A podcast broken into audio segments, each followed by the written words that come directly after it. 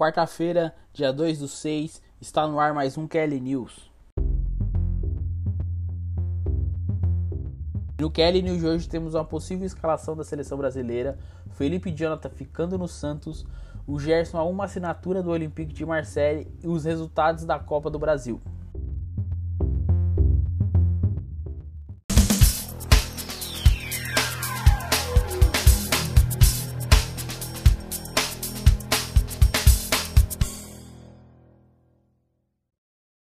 Atualização traga pelo Globo Esporte na noite de ontem sobre o caso do Gerson, que está indo para o Olympique.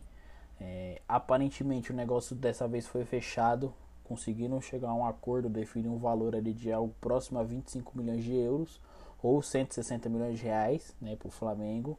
O Flamengo vai manter de 20 a 25% dependendo do valor de uma futura venda.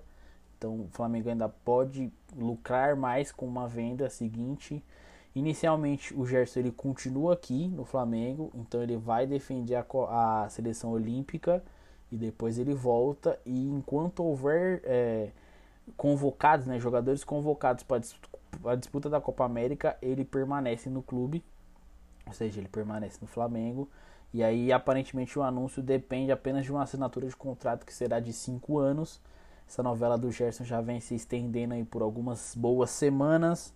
Como já falamos anteriormente, é uma peça muito importante para o Flamengo. Acho que vão sentir muita falta e acredito que talvez demore um tempo para que o Flamengo ache alguém da altura ou da qualidade do Gerson para repor e ele encaixar no time e tudo mais. Então é uma peça-chave que pode interferir aí no decorrer da temporada do Flamengo.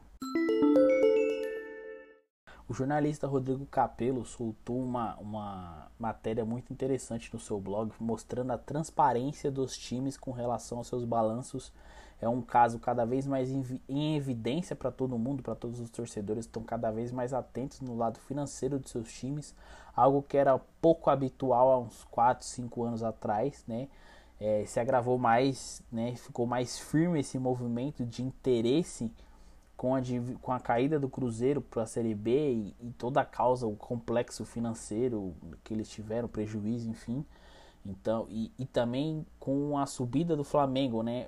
Toda a engenharia financeira que eles fizeram para ter mais recursos para para ajustar as dívidas e ficar algo mais controlável e, e deram mais poder de aquisição para eles, então melhorou o desempenho do time na busca de títulos. É inegável que o dinheiro mexe nessa parte né? Quanto melhor suas contratações, mais chances de título você tem. E, e todos os times né, a, façam, fazem seus balanços, divulgam seus números. Para a maioria dos torcedores, são números bem complexos de se entender, é coisa de contabilidade mesmo, então normalmente você precisa ter um conhecimento um pouco a mais para entender. Né? Então ele, o Capelo usou alguns critérios e trouxe que fez montou um ranking onde o primeiro é o Internacional, seguido pelo Bahia, Grêmio, Fortaleza e Flamengo. Esses são os cinco primeiros colocados desse ranking. É muito interessante, vale a pena procurar a matéria para ela completinha.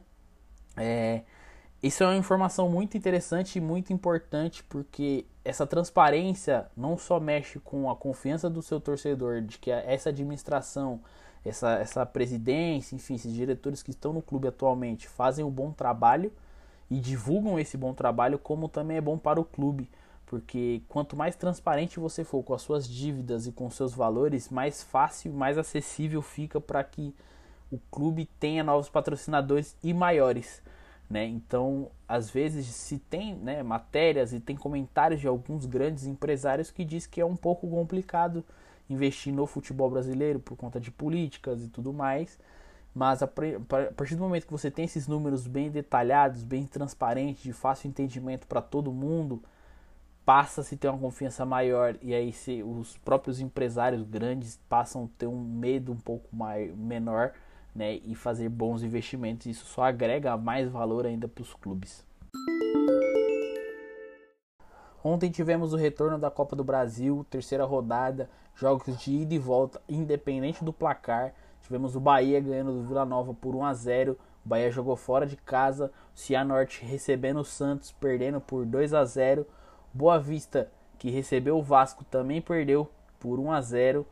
O 4 de julho, que recebeu o São Paulo, acabou conseguindo uma bela vitória por 3 a 2 ali, dando uma boa esperança para o time no jogo de volta.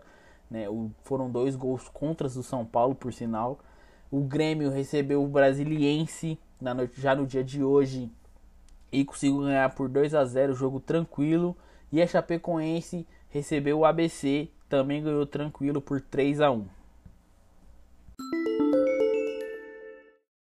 O lateral esquerdo Felipe Jonathan deverá mesmo continuar no Santos. A diretoria santista deu irredutível na negociação, né? O Internacional, que era o interessado e que fez uma proposta pelo jogador, é, tentou fazer uma composição na onde o Inter pagaria 3 milhões e deixa e mataria uma dívida que o Santos tem com o Internacional na casa de 12 milhões referente ainda à compra dos direitos do Eduardo Sacha, o atacante que já nem está mais no Santos, está no Atlético Mineiro atualmente. O Santos não gostou muito da composição e ele acredita que o Felipe Jonathan, é, além de ser peça importante para o grupo, ele tem um mercado internacional. Então eles preferiram manter o jogador e o negócio dificilmente vai para frente. O Internacional vai começar a, a, vasculhar no mercado né, e olhar outras opções para tentar compor aí o elenco para o decorrer da temporada. O repórter Bruno Cortez do Sport TV trouxe informações sobre uma possível escalação da seleção brasileira. Nessa escalação teria Alisson, Danilo, Militão, Marquinhos, Alexandre, Casemiro, Fred, Paquetá, Richarlison, Neymar, Gabigol ou Gabriel Jesus. Aparentemente ele testou os dois.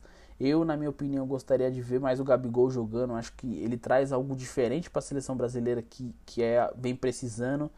É, também gostaria de ver o Renan Lodge no lugar do Alexandro. Acho hoje o Renan Lodge melhor, né? Uh, o Fabinho no lugar do, do Fred. É, é se pensar. Eu acho que o Fred ele fez uma temporada mais regular que o Fabinho. Né? Obviamente o Fabinho tem um, um uma, um glamour um pouco maior por causa do Liverpool, que está em uma fase recente melhor que a do United, né? Então ele ganha mais prestígio com a torcida, vamos dizer assim. Mas acho que o Fred fez uma boa temporada na Premier League. Então ficaria entre essas dúvidas entre os dois. Faria essa troca pelo do Alexandre pelo Renan Lodge e nem testaria entre Gabigol e Gabriel Jesus. Acho que o Gabigol hoje vive um momento melhor, um momento mais fazedor de gol. E a seleção brasileira precisa muito disso, porque ela sempre foi muito dependente do Neymar. É, não acredito que talvez o Gabigol resolva todos os problemas da seleção brasileira, mas ele é inegável que é um cara que cheira gol.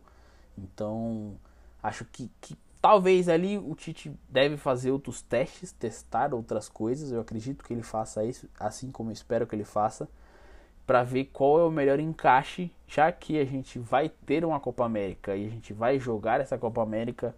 Espero que o Brasil consiga desempenhar bem e consiga vencer novamente.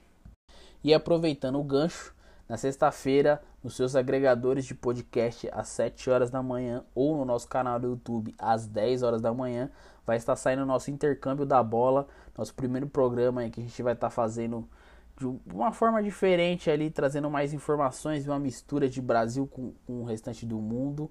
Então, literalmente, vamos fazer o intercâmbio, vamos dar uma comparada entre a Eurocopa e a Copa América, vamos discutir alguns pontos de evolução de uns e de outros. Então, a gente vai criar um conteúdo bem bacana. Vamos falar do principal ponto, eu acho que tem mais a ver até com a Copa América, se é um, um torneio necessário ou não então fica ligado que vai sair um programa muito bom de qualidade essa semana para vocês escutarem. É isso, Kelly News fica por aqui. Espero que você tenha curtido o programa. Se inscreve lá no nosso canal no YouTube. Segue a gente no Instagram. Só jogar arroba Kelly Sports em qualquer lugar que você acha a gente, qualquer rede social. A gente está criando um conteúdo muito bacana no Twitter e no Instagram. A gente tem feito lives lá, nossas lives do La Copa. Provavelmente vamos fazer live sobre a Copa América. Então fica ligadão na gente que a gente está trazendo um conteúdo muito legal para vocês. É isso, até o próximo.